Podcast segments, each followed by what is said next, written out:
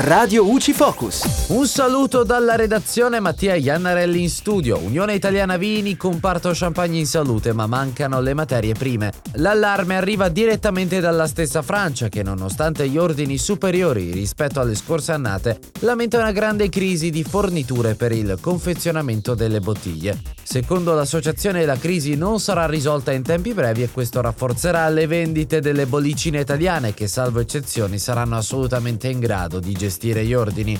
Quello che preoccupa però sono i rincari eccessivi del nostro vino sugli scaffali dovuti all'escalation dei costi di materie prime come energia elettrica e trasporti. Per quel che riguarda i dati, gli spumanti trainano la ripresa di tutta la filiera italiana con un aumento negli ultimi 10 mesi che ha superato abbondantemente il 40% e dalla redazione è tutto al prossimo aggiornamento. Radio UCI